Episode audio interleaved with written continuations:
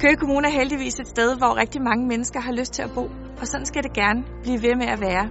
Vi er allerede i gang med at bygge boliger på Sønderhavn og i Køge Nord, men vi vil gerne have plads til endnu flere mennesker.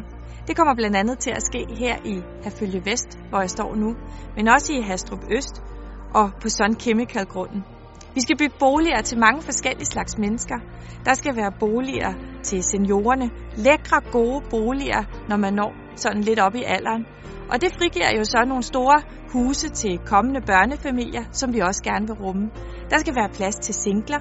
Der skal også være plads til unge mennesker kan starte sit voksne liv her i Køge Kommune. Vi er også gået sammen med erhvervslivet for at prøve at skabe en ny erhvervsprofil, hvor det er, vi kan skabe flere arbejdspladser, og vores erhvervsliv i højere grad kan arbejde sammen på tværs og skabe vækst for vores kommune.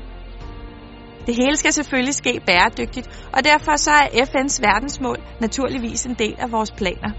Vi vil gerne passe på vores miljø og på vores jord.